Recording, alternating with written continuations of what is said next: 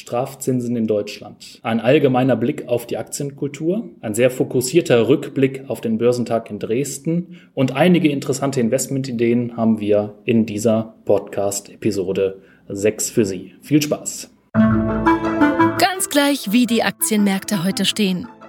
Ob der Bär mürrisch grummelt oder der Bulle mutig mit den Hufen scharrt. Wir machen Sie fit für Ihren langfristigen Erfolg an der Börse. Willkommen beim Privatinvestor Podcast. Liebe Freunde der gepflegten Aktienanalyse, es ist wieder soweit. Heute ist Dienstag, der 21. Januar 2020. Mein Name ist Henning Lindhoff und neben mir begrüße ich heute die beiden Analysten Florian König. Hallo. Guten Morgen. Und Alan Galecki. Moin zusammen. Guten Morgen. Wie in den vorangegangenen Folgen auch, der wichtige Disclaimer auch diesmal. Alles, was Sie in diesem Podcast jemals hören werden, sind natürlich stets unsere eigenen höchst subjektiven Einschätzungen. Genau deshalb übernehmen wir keinerlei Haftung für Ihre Transaktionen an der Börse. Denken Sie immer daran, Geldanlage ist Chefsache, nämlich Ihre eigene. Doch diese Mission wird in 2020 nicht gerade leichter. Wir erleben weiterhin niedrigste Zinsen, Minuszinsen, sogar Strafzinsen und auch heißlaufende Märkte auf der anderen Seite. Deshalb wollen wir drei uns heute auch mit den verbliebenen Chancen an den Börsen auseinandersetzen. Wir widmen uns der Frage, wie können wir Anleger in diesen hochturbulenten Zeiten noch Erträge mit unserem Erspartem erzielen?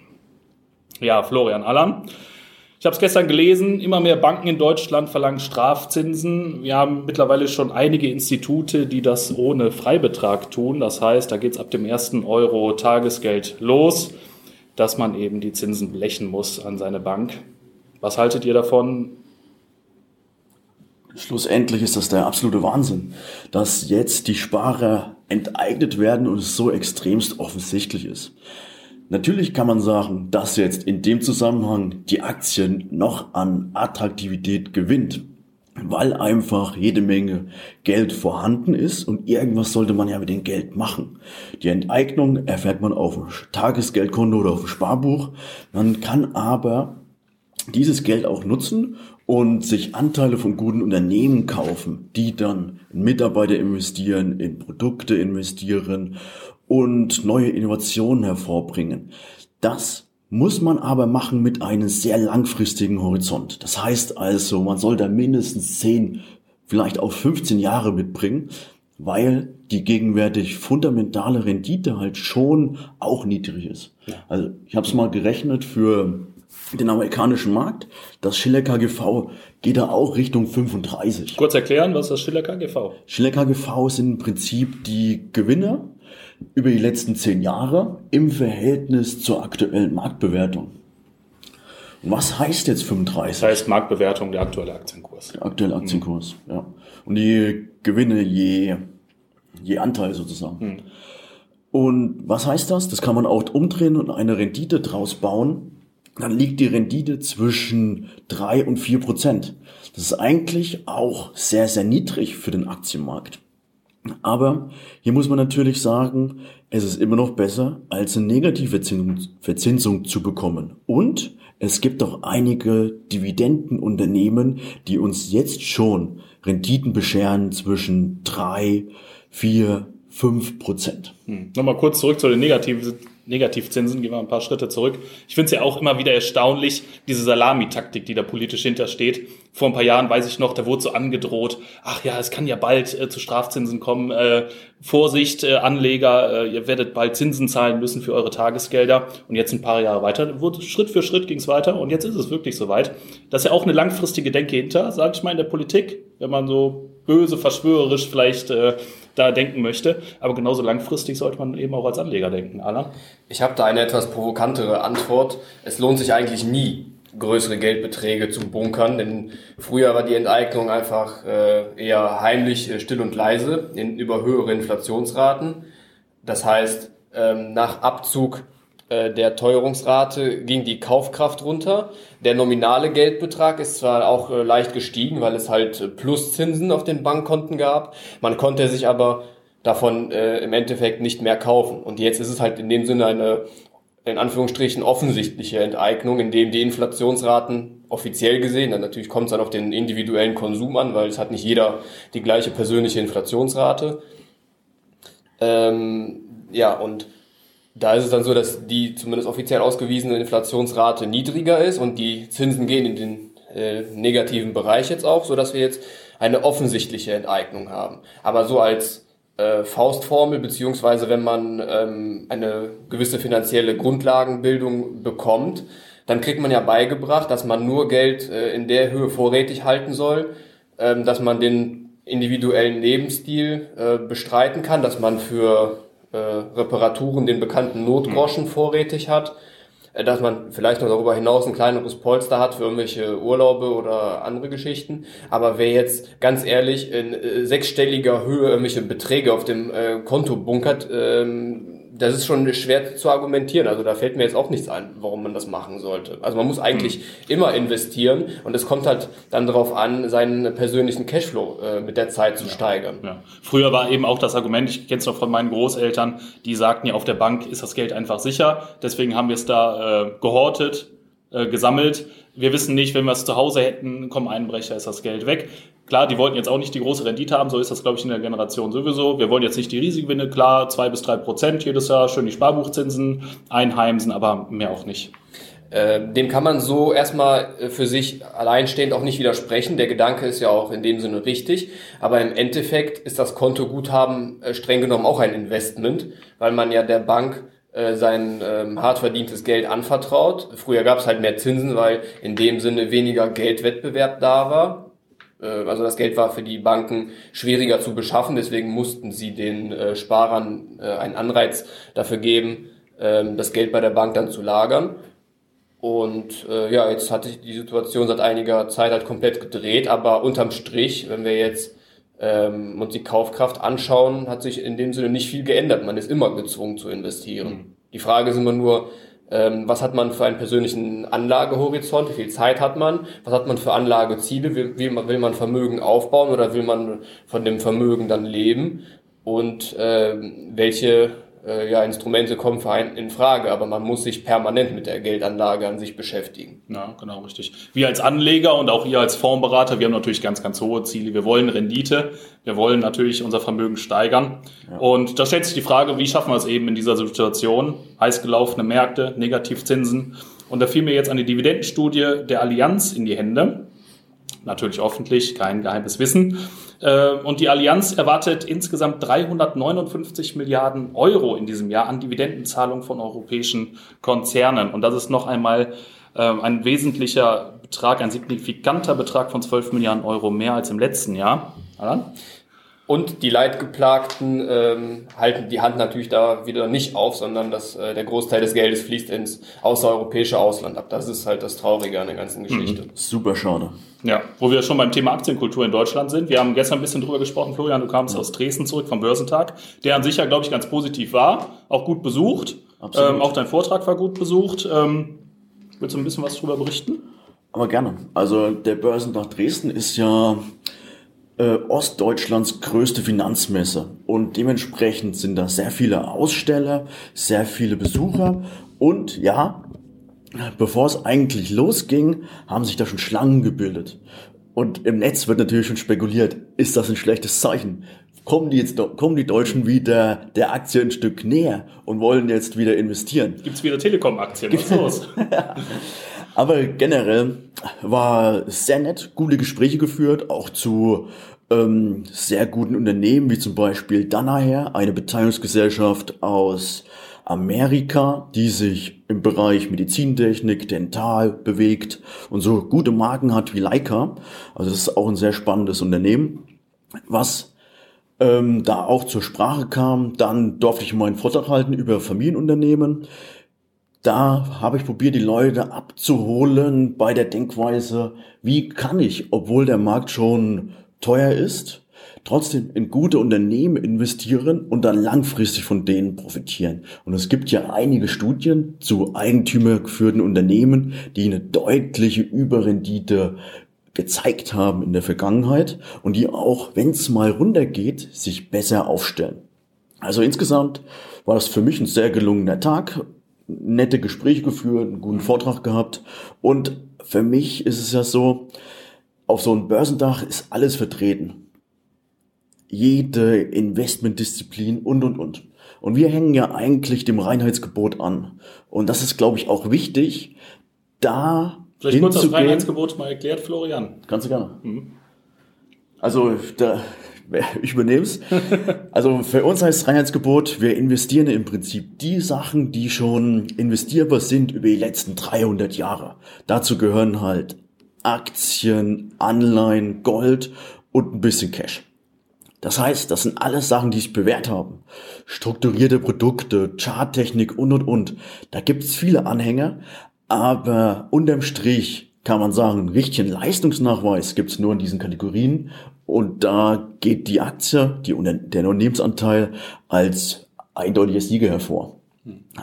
Aber was man natürlich sagen muss, es ist wichtig, dass wir da hingehen und im Prinzip diesen Ansatz auch vorstellen, weil er beruht halt auf dem, was in der Vergangenheit passiert ist und was in der Zukunft vielleicht auch positive Renditen haben kann. Aber man muss ja auch sagen, gerade auf so Veranstaltungen wie dem Börsentag in Dresden oder anderen Börse, Börsentagen, anderen Messen in ganz Deutschland, äh, wenn ich da bin, dann sehe ich eigentlich relativ wenige Vertreter dieses Ansatzes, den wir verfolgen. Ja.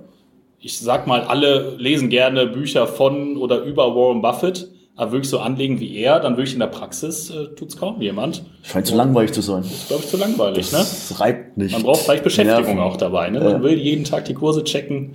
Das wäre dann zu langweilig für uns, uns genau. Ja, ja Thema Aktienkultur. Ist vielleicht langweilig, mhm. aber langfristig erfolgreich. Und weil es vielleicht langweilig ist und man Geduld braucht, sind das Sachen, die nicht viele Marktteilnehmer mitbringen. Mhm. Geduld. Wer hat heute noch Geduld?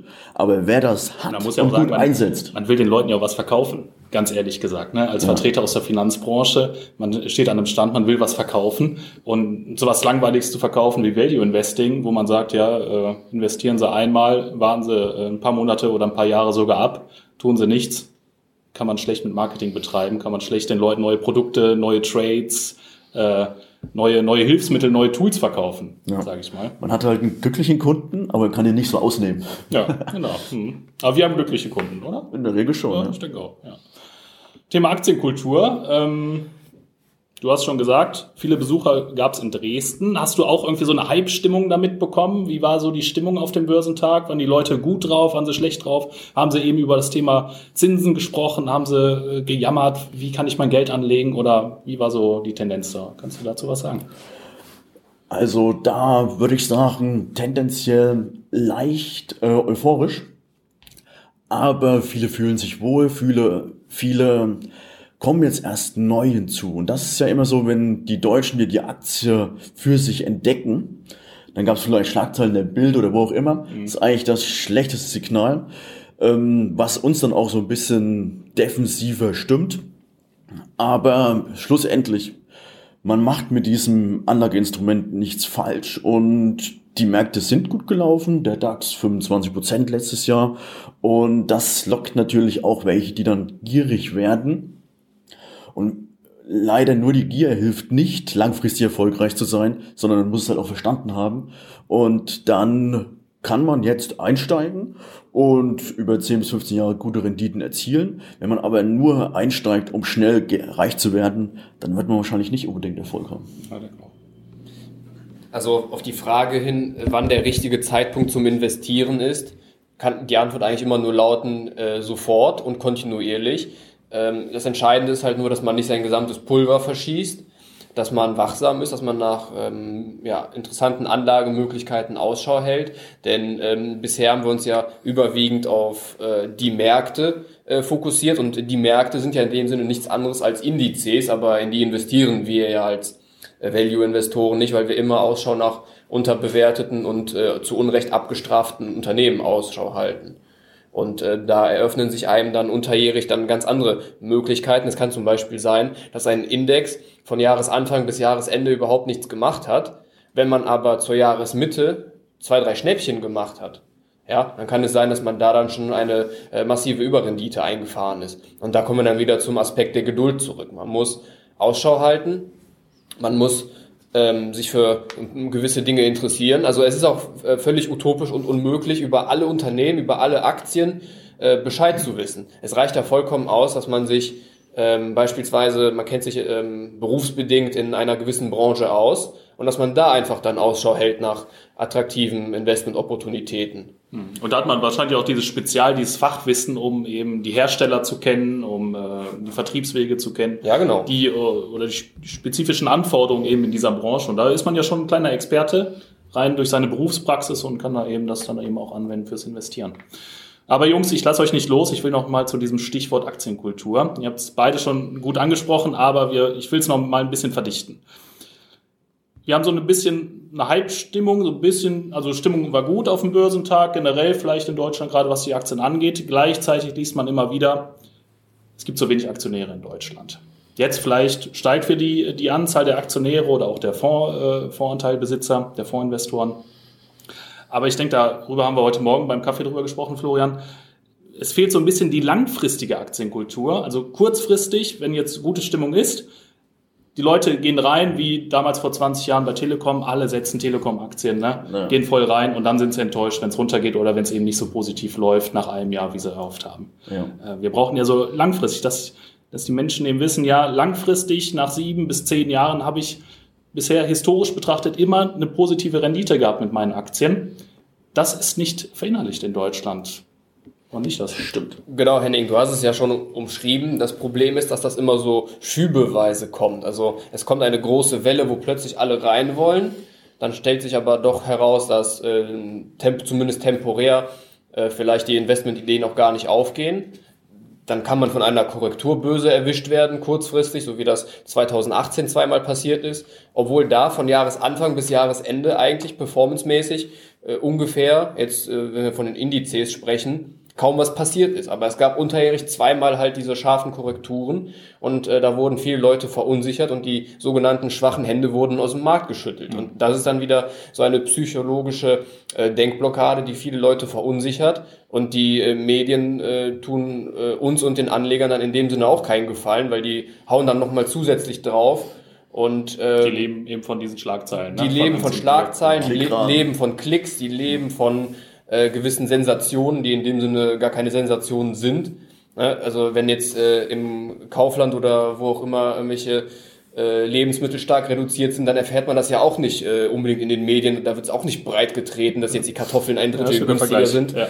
Ähm, also ja, das ist halt so, so, so ein bisschen äh, man muss so eine psychologische Hürde überwinden. Also es ist klar, es geht hier um ganz andere Geldbeträge als äh, bei einem Sack Kartoffeln, das ähm, steht völlig außer Frage. Aber wenn man das als langfristiges Dauerprojekt betrachtet ähm, und äh, vielleicht auch auf andere ähm, Erfolgsmetriken schaut, nicht unbedingt auf ähm, wie viel Prozent hat jetzt das Depot in die eine oder andere Richtung ausgeschlagen, sondern habe ich es geschafft, im Vergleich zum Vorjahr meine Dividendeneinnahmen zu steigern. Das sind so ähm, ja, Zahlen, die öffentlich überhaupt äh, also zumindest von den Mainstream-Medien, nicht thematisiert werden, die aber einem eine ganz andere Sicherheit und eine, einen ganz anderen Blick auf diese äh, mhm. Investmentgeschichte eröffnen können. Wenn sie, weil es ist ja zum Beispiel möglich, dass man zehn Jahre in Folge seine Dividendeneinnahmen äh, steigert, die Märkte aber äh, zwischendurch verrückt gespielt haben und wenn man da einfach gar nicht drauf schaut, sich nicht verrückt machen lässt,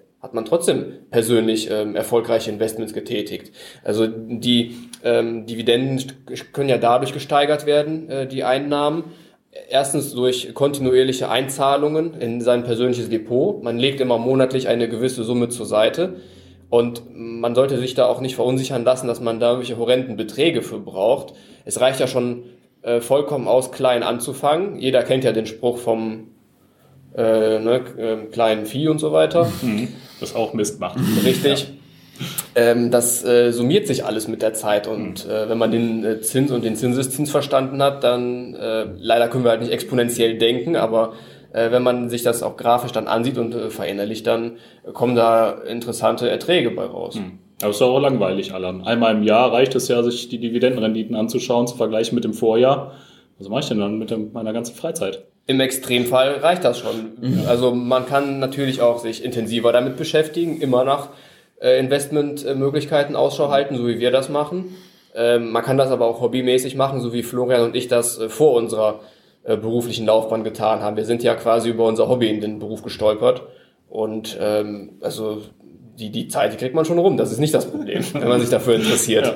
Man, man, kann auch eine alte Tugend mehr oder weniger wieder entdecken. Das Sammeln. Sammeln von Aktien. Und gerade wenn es runtergeht, kann ich mehr sammeln mhm. und dann habe ich auch langfristig mehr Erfolg. Okay. Also schon so ein bisschen Jäger- und Sammler-Gene werden dann schon noch angesprochen, ne? auch ja. wenn man es langweilig betreibt. Ich hätte vielleicht noch einen interessanten Vergleich. Es kommt natürlich immer, wie gesagt, auf die persönliche Situation an. Es ist nicht auf jeden einzelnen Anleger übertragbar. Aber wenn man sich das so vorstellt, dass man im Grunde in ein großes Mehrfamilienhaus investiert, das ist dann das äh, persönliche Depot. Man sucht sich seine individuellen Mieter aus, das sind dann entsprechend die Dividendenzahler, in so, in, äh, wenn man halt eine Dividendenstrategie verfolgt. Und da geht es dann darum, dass man zahlungskräftige ähm, ja, Dividendenzahler sucht und äh, die Mietnomaden möglichst umgeht, ähm, die einem dann nur auf der Nase rumtanzen, aber nichts Zählbares äh, bei rumkommt. Äh, und ähm, da achtet man ja auch nicht auf den ähm, Grundstückspreis oder auf den Hauspreis, der dann äh, täglich, jetzt überspitzt gesagt, in der Zeitung breitgetreten wird. Es ist mal ein paar Euro in die eine oder in die andere Richtung gegangen. Der Quadratmeterpreis ist jetzt aber fünf Cent gesunken. Oh Mann, soll ich jetzt das ganze Haus verkaufen? ähm, ein Immobilieninvestor macht sich ja gar keine Gedanken in diese Richtung, sondern er schaut auf seine Miete und er schaut äh, möglichst auch darauf, dass seine Kosten dann gering sind. Das sind dann halt ganz, ganz andere Faktoren. Und wenn man das auf ein, ähm, auf, äh, ein langfristiges Aktieninvestmentprojekt überträgt und sich immer wieder ähm, solche Metaphern im Grunde äh, vor Augen hält, so, solche Schaubilder, dann geht man auch äh, mit einem anderen äh, Mindset an das äh, Investment ran. Eine wichtige Frage für Vermieter oder Immobilienbesitzer ist ja auch die Frage, wie solvent sind denn überhaupt meine Mieter? Ja, genau. Übertragen vielleicht auf die Dividendenthematik, vielleicht nicht ganz passend, aber so ungefähr ist die Ausschüttungsquote bei den Unternehmen, die sollte jetzt auch nicht allzu hoch sein. Ja, das ist ja schon mal ein erster Anhaltspunkt. Hm, ja, also es gibt so diverse Metriken, wir behandeln es ja auch jeden Monat bei den Dividendenkönigen. Genau. Bei unseren Screenings haben wir jedes Mal vier bis sechs Kriterien, die eigentlich relativ gleich sind von Ausgabe zu Ausgabe, wo wir eben ganz genau eben äh, die Unternehmen untersuchen, die dann später auch in die Königsanalyse äh, es schaffen. Genau, damit können wir schon viel abklopfen mhm. und die äh, größeren äh, Stol Stolpersteine können wir damit auf jeden Fall umgehen. Wenn man schon von Anfang an sieht, ein Unternehmen wächst nicht, es hat schwache Margen, es hat eine hohe Verschuldung, ähm, es zahlt die Dividende eigentlich nur noch, um die Aktionäre bei Laune zu halten, aber nicht, weil es sich äh, die Dividendenauszahlung leisten kann. Ja. Dann kann äh, eigentlich jeder für sich selbst schon äh, beantworten, dass das kein aussichtsreiches Investment werden Großes kann. Großes Anzeichen auf jeden Fall. Genau. Ja. Ja, sehr schön. Ähm, kommen wir zu den Fragen von unseren Abonnenten und Clubmitgliedern. Gerne. Ähm, es fragt ein Clubmitglied, ähm, einfach nur den Unternehmensnamen genannt, Transocean. Was können wir dazu sagen? Kennen wir das Unternehmen? Wir haben es schon gelegentlich gehört. Ja. Aber wir haben es schon ganz, ganz lange aus der Datenbank entnommen, ja. sind dementsprechend auch nicht mehr so tief drinne aufgrund dessen, weil wenn man Quick-Check macht bei den Unternehmen, gehen einige Ampeln rot an. Ja. Weil wir klopfen ja die Bilanz im Detail ab. Und dafür haben wir so ein Tool, ja. was uns erstmal zeigt, wie ist denn die Solvenz des Unternehmens? Und da schauen wir uns unterschiedlichste Metriken an. Eine davon ist natürlich die Schuldentilgungsdauer. Also die aktuelle Nettoverschuldung im Verhältnis zu dem Einnahmen, was das Unternehmen hat, also zum operativen Cashflow. Mhm. Und bei Transocean liegt das aktuell bei 19. Das ist für uns schon generell viel zu hoch. Wir sehen es gerne unter drei, mhm. Aber wir hätten am liebsten halt auch eine ordentliche Netto-Liquidität, dass man überhaupt nicht drüber nachdenken muss, ist das Unternehmen fähig, die Schulden zu tilgen. Hm. Also da Man muss ja auch sagen, das Business von Transocean, äh, die, das Betreiben von Ölplattformen äh, ist natürlich auch ein sehr kostenintensives Geschäft, denke ich. Das zum einen und es basiert halt auf ähm, Verträgen, so eine Betreibung. Hm. Und das heißt aber auch, dass ähm, auf eine Art und Weise, wenn dann der Ölpreis runtergeht, wird dieser Druck natürlich auch von den Ölproduzenten an den Zulieferer, an den Betreiber weitergegeben. Und im schlechtesten Fall schließt da, wenn der Ölpreis richtig niedrig ist, langfristig Verträge ab. Und dann profitierst du auch nur sehr gering bis gar nicht von einer Erholung des Ölpreises. Mhm. Und das ist natürlich ähm, der Fall. Was man auch noch sagen kann, was uns in dem Fall nicht gefällt, wenn man einfach nicht nur die Nettoverschuldung nimmt, sondern auch, sie haben ja Pensionsverbindlichkeiten auf der Bilanz oder Mietverbindlichkeiten. Dann ist die Schuldentilgung über 20. Auch das ist weit über unsere normalen Investmentkriterien. Deswegen ist es kein Investment aus jetzigem Standpunkt. Hm. Kann sich natürlich in Zukunft irgendwann mal ändern, aber gerade bei den Zahlen, ich glaube, da ist noch ein langer Weg. Und hinzu kommt ja auch noch eine gewisse politische Komponente, wenn wir ein bisschen stärker ausholen. Es gibt ja momentan ein ähm, sehr großes Überangebot an den Fracking-Produkten, also ob, äh, sowohl Öl als auch Gas. Ähm, das, und selbst die ähm, Branchenführer äh, verdienen kaum Geld damit. Das ist ja auch ein sehr ähm, kurzfristiger Spaß, äh, so gesehen, denn ähm, diese äh, Förderquellen ähm, verpuffen recht schnell wieder. Mhm. Also das ist jetzt keine konstante, lange Förderung über Jahrzehnte, die man da äh, in ja, berechenbare Cashflows ummünzen kann, sondern äh, im Grunde sind die äh, Fracker ja gezwungen, immer wieder neue Quellen zu finden und äh, die dann an den Mann zu bringen. Das übt dann natürlich auch Druck auf die Preise aus. Der Gaspreis zum Beispiel, der ist jetzt nicht im, im Gegensatz zum Öl weltweit nicht einheitlich. Da gibt es regional immer Unterschiede.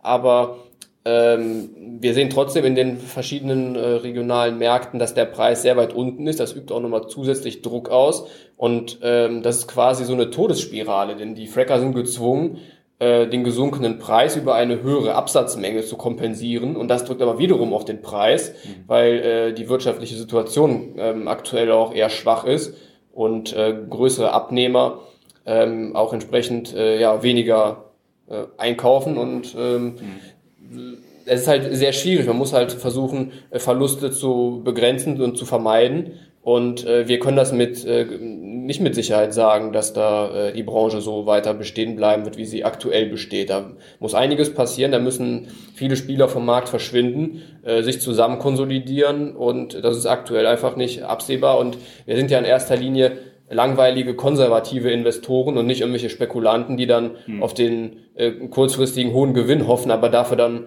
äh, extrem orbitante Risiken in Kauf nehmen. Also da sind wir nicht die richtige Zielgruppe für. Ja, schönes Beispiel für ein Unternehmen, bei dem eigentlich einfach das Geschäft sehr an äh, externen Faktoren hängt, die man gar nicht beeinflussen kann, die wir als oder ihr als Analysten, ich als Redakteur auch gar nicht äh, wirklich prognostizieren kann, wie sich das weiterentwickeln wird. Ne? Dements dementsprechend haben sie auch keine Preissetzungsmacht und kein Burggraben, nachdem wir eigentlich so. Ja, genau. Eigentlich also nochmal, man muss nicht in jeder Branche ein Investment finden. Ähm, manche fallen einfach kategorisch weg und dann heißt es abhaken. Das ist, da muss man nicht mit einem negativen Gefühl irgendwie rausgehen. Man kann gelegentlich mal reingucken, aber wenn ähm, sich ähm, nichts ergibt, dann hakt man das ab und sucht weiter. Ganz einfach. Ja. Man muss nicht überall irgendwas krampfhaft finden. Und selbst dann, wenn eine Branche, besonders gerade in den, Meri äh, in den Medien, hoch gehandelt wird, wie die Branche rund um künstliche Intelligenz, da kamen auch diverse Fragen von unseren Abonnenten äh, rein. Einfach Thema künstliche Intelligenz. Haben wir da im Moment Unternehmen, Aktien, die wir empfehlen können, die stark sind? Ähm, naja, klare Empfehlung ist immer schwierig. Aber Alphabet ist ja eine Position bei unserem Portfolio. Die sind auch stark aufgestellt bei künstlicher Intelligenz. Die ähm, Cloud-Lösungen, die sie anbieten, haben sehr gute Analyse-Tools und deswegen gewinnen die halt auch große Kunden, die es entsprechend nutzen. Also das ist jetzt schon eher für die Anwender was ziemlich cooles. Hm. Dann gibt's halt auch Unternehmen, die wir so ein bisschen beobachten, wie zum Beispiel ein Hosting-Unternehmen, also wo man im Prinzip eine Website hosten kann. Da ist es so, dass das teilweise schon so fortschrittlich ist, dass man drei, vier Fragen beantworten muss und dann bekommt man entsprechend der Ergebnisse aus diesen Fragen eine Website aufgesetzt. Das läuft auch über eine KI, über eine künstliche Intelligenz. Das ist dann schon sehr nett, weil es die Anwendung vereinfacht. Natürlich, ob das jetzt wirklich die das Website ist, war, ja. die auf den, die Grundbedürfnisse zugeschnitten ja. ist. Aber es steht erstmal eine Website und derjenige kann damit arbeiten. Hm. Kommt halt auf seine Ansprüche an. Ja, genau. Ähnlich ist es auch bei den Fotobüchern. Da wird auch teilweise mit einer KI gearbeitet, hm. ähm, die dann ermöglicht einfach hier die Auswahl an Bildern. Ich habe jetzt 20 Bilder rausgesucht, hätte ich gerne im Fotobuchformat. Ich drücke auf den Knopf und kriege den ersten Vorschlag. Hm. Da ist auch eine KI dahinter, die besser werden soll, die auch dann zugeschnitten ist auf die eigenen Bedürfnisse und so halt langfristig schon dafür sorgt, dass das Produkt vielleicht besser wird und man nicht mehr so viel Zeit reinstecken muss und es komfortabler wird. Dürfen wir da Unternehmensnamen nennen oder werden die Aktien gerade heiß gehandelt? Können wir, können wir gerne machen. Ja. Also eins ist bestimmt bekannt ähm, wegen der Werbung, die auch zwischen den Tagen zu Weihnachten stattgefunden hat. Das ist CW Fotobuch. Die arbeiten auch mit der KI. Mhm. Und das sind halt diese operativen Anwendungen, wo man merkt, okay, das ist noch nicht ganz ausgereift, aber es geht in die richtige Richtung. Amazon arbeitet ja in dem Sinne auch äh, in, äh, ja, in einer gewissen Art und Weise mit einer künstlichen Intelligenz. Es wird ja versucht, ähm, individuelle Angebote dem äh, Seitenbesucher ähm, ja, unterzujubeln und äh, in der Hoffnung, dass dann Folgekäufe daraus generiert werden. Also es gibt viele, äh, es, gibt, es gibt nicht in dem Sinne das eine Unternehmen, was jetzt ähm, für KI steht, sondern es versuchen sich viele daran und es versuchen sich vor allem viele auch in verschiedenen Bereichen. Ähm, es wird ja auch äh, beim autonomen Fahren versucht. Wir hatten ja eine Zeit lang auch ähm, Nvidia, ähm, sowohl in den Fonds als auch äh, im Börsenbrief äh, thematisiert. Aber da ist uns jetzt aktuell auch der Preis davon gelaufen. Ähm, den muss man auch immer in die Gesamtbetrachtung mit einbeziehen. Ähm, Nvidia liefert ja dann die Rechenpower, die für diese ähm, künstlichen Anwendungen benötigt werden. Aktuell ist aber das Wachstum komplett eingeschlafen. Nvidia hat ja verschiedene Segmente. Im äh, Autobereich beispielsweise ist jetzt auch seit nach einigen Jahren ähm, kein Wachstum mehr da, zumindest temporär. Äh, was die Computer betrifft, äh, war die Entwicklung jetzt zuletzt auch eher enttäuschend. Und wenn wir dann ein ähm, Kurs-Gewinn-Verhältnis von 40 haben, dann äh, muss man da auch ähm, temporär die Reißleine ziehen. Also man muss nicht um jeden Preis ähm, krampfhaft dabei sein. Mhm. Wir halten aber die Augen weiter offen und. Habt ihr weiter auch unter Beobachtung? Ne? Selbstverständlich. Ja. Selbstverständlich. Mhm. Man muss ja auch sagen, dieser Begriff künstliche Intelligenz, das ist ja auch so ein sehr aufgeplusterter Modebegriff, fast schon so wie ein Kampfbegriff. Als Anleger und auch als Anwender äh, in der Alltagspraxis muss man sich auch einfach ganz genau anschauen, was sind das denn überhaupt für Unternehmen? Was machen die denn? So wie Amazon oder Alphabet. Was machen die denn ganz genau? und was bedeutet künstliche Intelligenz? Das sind erstmal Algorithmen, die automatisch Aufgaben abarbeiten. Ähm, aber das, was so in den Medien so gehypt wird mit dieser künstlichen Intelligenz, wie du eben sagst, es gibt kein Unternehmen, das jetzt in, im Bereich künstliche Intelligenz, das ist ein viel zu weites Feld. Es gibt kein Unternehmen, was da ganz speziell ähm, diesen Markt aufräumen würde. Das, sowas gibt's nicht. Ne? Also. Ja, generell diese Marktschreierei ist immer eher so ein Warnzeichen, dass da vielleicht etwas schon heiß gelaufen ist. Äh, es tut auch mal gut, äh, durchaus ein bisschen abzuwarten. Buffett war bei seinen Investments auch nicht immer äh, der Erste, der von Anfang an dabei gewesen ist, sondern ähm, einen guten Investor zeichnet halt aus, dass er geduldig den Markt beobachtet und selbst wenn man die ersten paar Prozente dann verpasst hat, ist das kein Beinbruch, wenn dann langfristig ähm, die Rendite dann immer noch ähm, ja, hm. in, ausreich oder in mehr als ausreichendem Maße ähm, eintreffen kann. Es geht halt ähm, darum, jetzt ähm, nicht die äh, oder keine Fehlinvestments zu tätigen. Und bei vielen Unternehmen passt einfach der Preis nicht oder ähm, sie, sie sind teilweise auch nicht profitabel. Ja. Über das Unternehmen Transocean haben wir vorhin schon gesprochen. Ein anderes Unternehmen, Florian, das wir vor einiger Zeit auch in der Datenbank hatten, ist Teva Pharmaceuticals. Genau. Gibt es die Frage einer Abonnentin, die eben nach unserer aktuellen Einschätzung ja. in diesem Unternehmen fragt. Haben wir dazu was Aktuelles?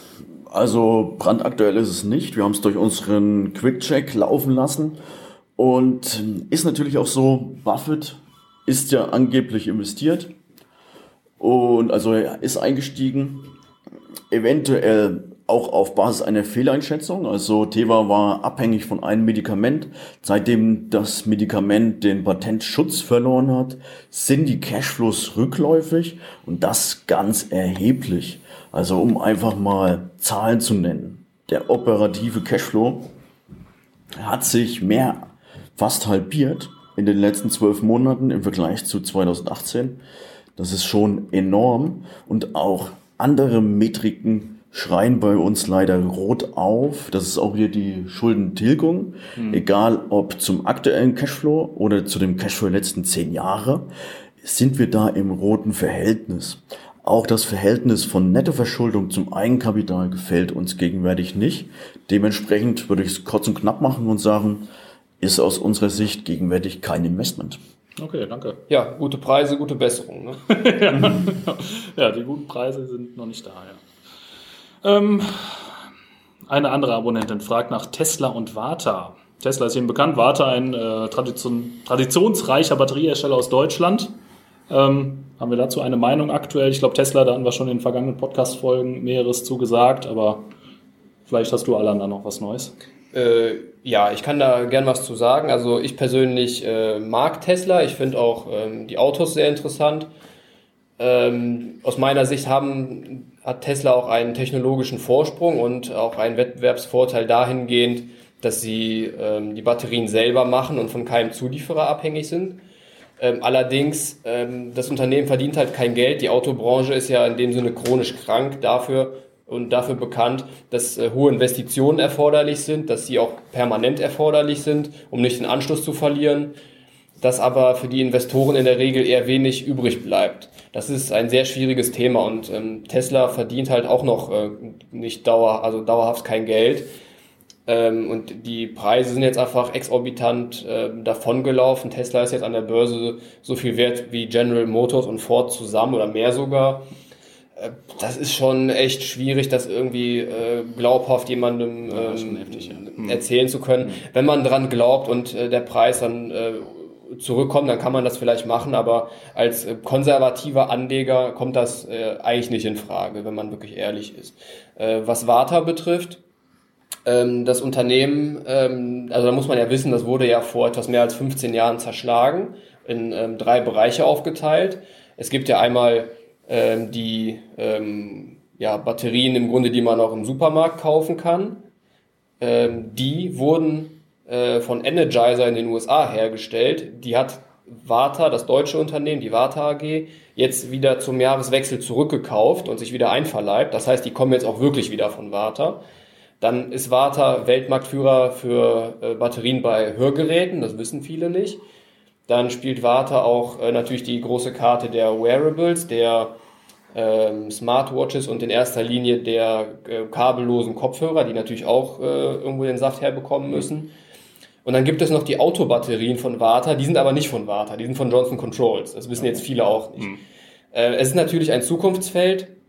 Warta spielt da groß mit. Die Kapazitäten wurden massiv ausgebaut. Es gab im letzten Jahr eine, eine Kapitalerhöhung und der Kurs ist ähm, normalerweise sinkt der Kurs ja bei einer Kapitalerhöhung, aber der Kurs ist dann weiter explodiert und weiter heiß gelaufen, weil einfach ähm, so, so diese positive Entwicklung ähm, zu sehen ist, aber äh, der Preis ist auch schon massiv davon gelaufen und äh, der Wettbewerbsvorteil von Warta lag ja äh, darin, dass die Batterien äh, werthaltiger sind, dass sie eine höhere Energiedichte haben. Und das wird jetzt äh, langsam so ein bisschen in Frage gestellt, ob da die chinesische Konkurrenz okay. ähm, nicht doch gleichziehen kann. Dann natürlich wieder zu günstigeren Preisen, wie das ähm, so bei asiatischen Produkten oder aus asiatischer Herstellung ist, weil einfach dort andere ähm, ja, Löhne auch vorherrschen.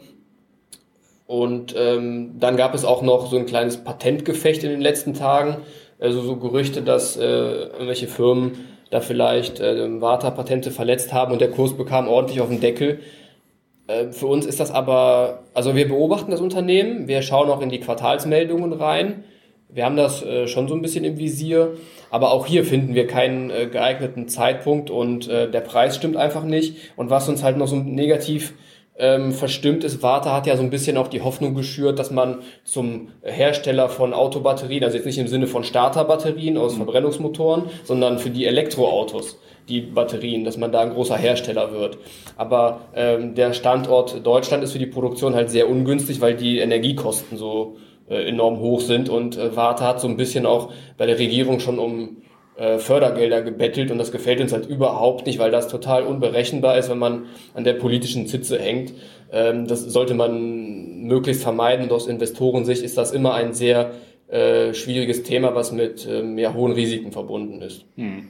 Ja, viele haben äh, Warte auch in den letzten Monaten einfach hochgepusht zum großen deutschen oder europäischen Batteriehersteller, der endlich den chinesischen Konkurrenten Einhalt bieten kann. Und ähm, was man auch noch bedenken sollte, der Großteil der Warte-Aktien ist auch gar nicht im Umlauf, weil es gibt einen, einen großen Ankerinvestor, der, ich glaube, zwei Drittel ungefähr hält. Und da besteht auch die Gefahr, dass da einfach ein ähm, ja, Hype entsteht, der sich ähm, in, äh, ja, in die Stratosphäre quasi hochschraubt. Und wenn dann irgendwann aber die ähm, Käufe ausbleiben, denn es sind letztendlich, das wissen viele auch nicht, nicht irgendwelche äh, renditehungrigen Shortseller oder irgendwelche ähm, anderen Verrückten, äh, die den Kurs nach unten äh, treiben dauerhaft, sondern das ist dann immer die fehlende ähm, äh, ja, die, die, die ausbleibenden fehlenden Käufe. Wenn irgendwann alle im Markt sind, wenn alle euphorisch sind, dann geht's nach, äh, nach unten, weil dann äh, plötzlich ähm, festgestellt wird, aha, es geht nicht mehr hoch, die ersten steigen aus und dann äh, verselbstständigt sich diese Lawine auf dem Weg nach unten. Gut. Ein letztes Unternehmen will ich mit euch noch besprechen. Es kam die Frage zu Baidu aus China und ich glaube, dazu kannst du noch ein bisschen was erzählen, Florian. Gerne. Also Baidu war für mich persönlich mal ein Investment. Ich hatte vor fünf Jahren das Gefühl, dass ich, also nach einer Analyse, dass ich eine gute Alphabet gefunden habe, bloß auf dem chinesischen Raum. Das hat dann leider da, dazu geführt, dass ich da rein investiert habe. Und schlussendlich muss ich vorstellen, Alphabet ist es nicht. Die, an die Qualität kommt es nicht ran. Das fing schon an. Einmal ist es auch eine Suche. Und die Suche verdient natürlich auch über Werbeanzeigen. Und das wurde einfach zu sehr priorisiert, vor allem im Bereich Krankheiten und Medizin. Da kam es zu einer Fehlberatung und dann gab es deutliche Einschränkungen, was auch richtig ist. Ich hatte mir eigentlich gewünscht, dass die näher am Kunden dran sind, näher sich um die Kundenbedürfnisse kümmern, aber das war nicht der Fall. Das ist zwar immer noch das Hauptbusiness, aber aus gegenwärtiger Zeit nicht so gut wie zum Beispiel die Google-Suche und auch nicht ähm, so profitabel, weil jetzt natürlich auch der Regulator in China sich drum kümmert und einige Einschnitte vornimmt. Ja, aber was gefällt mir jetzt an dem Unternehmen ganz gut?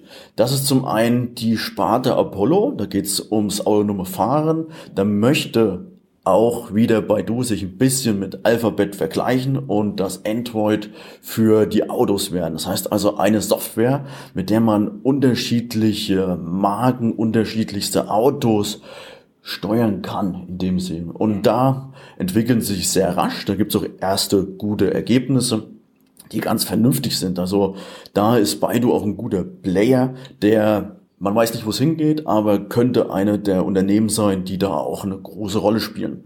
Dann befindet sich bei denen im Portfolio auch noch eine Art chinesische Netflix. Das ist eine strategische Investition, da halten sie 57 Prozent dran und das wächst sehr rasch, hat aktuell über 500 Millionen Abonnenten und ist im Vergleich zu Netflix... Aber fokussiert auf den chinesischen Markt, schätze ich. Genau. Aber die kooperieren teilweise mit ähm, Content-Herstellern aus Amerika okay. und mhm. Europa. Ähm, das Unternehmen ist aber anders als Netflix schon ganz schön Cashflow stark. Also die haben regelmäßige Free Cashflows, was ich an sich nicht schlecht finde. Ähm, das heißt also, die sind da in Zukunftsfeldern unterwegs, auch hinterlegt mit einer vernünftigen künstlichen Intelligenz. Das kann dazu führen, dass das Unternehmen schon gut aufgestellt ist für die Zukunft. Stand jetzt, muss man sagen, das Unternehmen hat eine gute Bilanz, hat Netto-Liquidität und da steht es eigentlich ganz sauber da von Fundament. Und der Preis ist gegenwärtig schon fair. Also ich glaube, von diesen Zukunftsthemen ist schon ein bisschen was eingepreist. Und wir sind gespannt, wie sich das Unternehmen weiterentwickelt. Aber ich jetzt persönlich bleibe erstmal dabei. Hört sich aber schon mal ganz spannend an. Ist es denn kurz äh, vor Einlass in unsere Datenbank, sage ich mal, oder habt ihr das in den Fonds schon ein bisschen äh, näher auf dem Schirm? Also wir diskutieren da eigentlich schon ab und zu mal drüber, gerade wo der Kurs geknickt war. Aber es sind halt auch so Sachen, die dagegen sprechen, wie zum Beispiel das ist ja mehr oder weniger ein Chinese, der eine amerikanische Ausbildung hat. Der hat da im Silicon Valley als Programmierer gearbeitet, ist wieder zurückgegangen.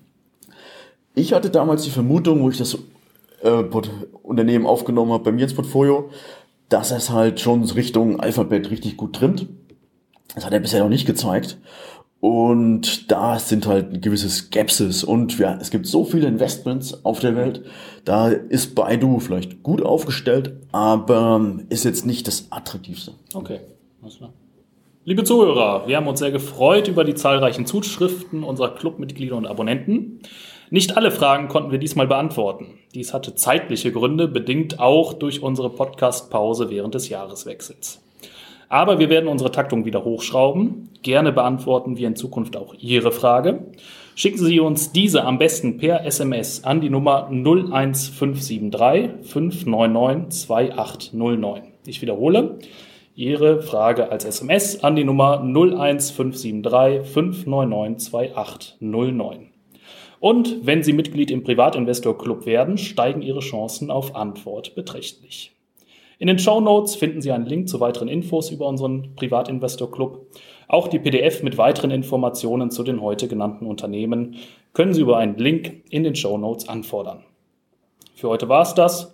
Die nächste Episode wird nicht allzu lange auf sich warten lassen. Bleiben Sie uns treu, empfehlen Sie uns weiter. Tschüss. Schönen Dank. Bis demnächst.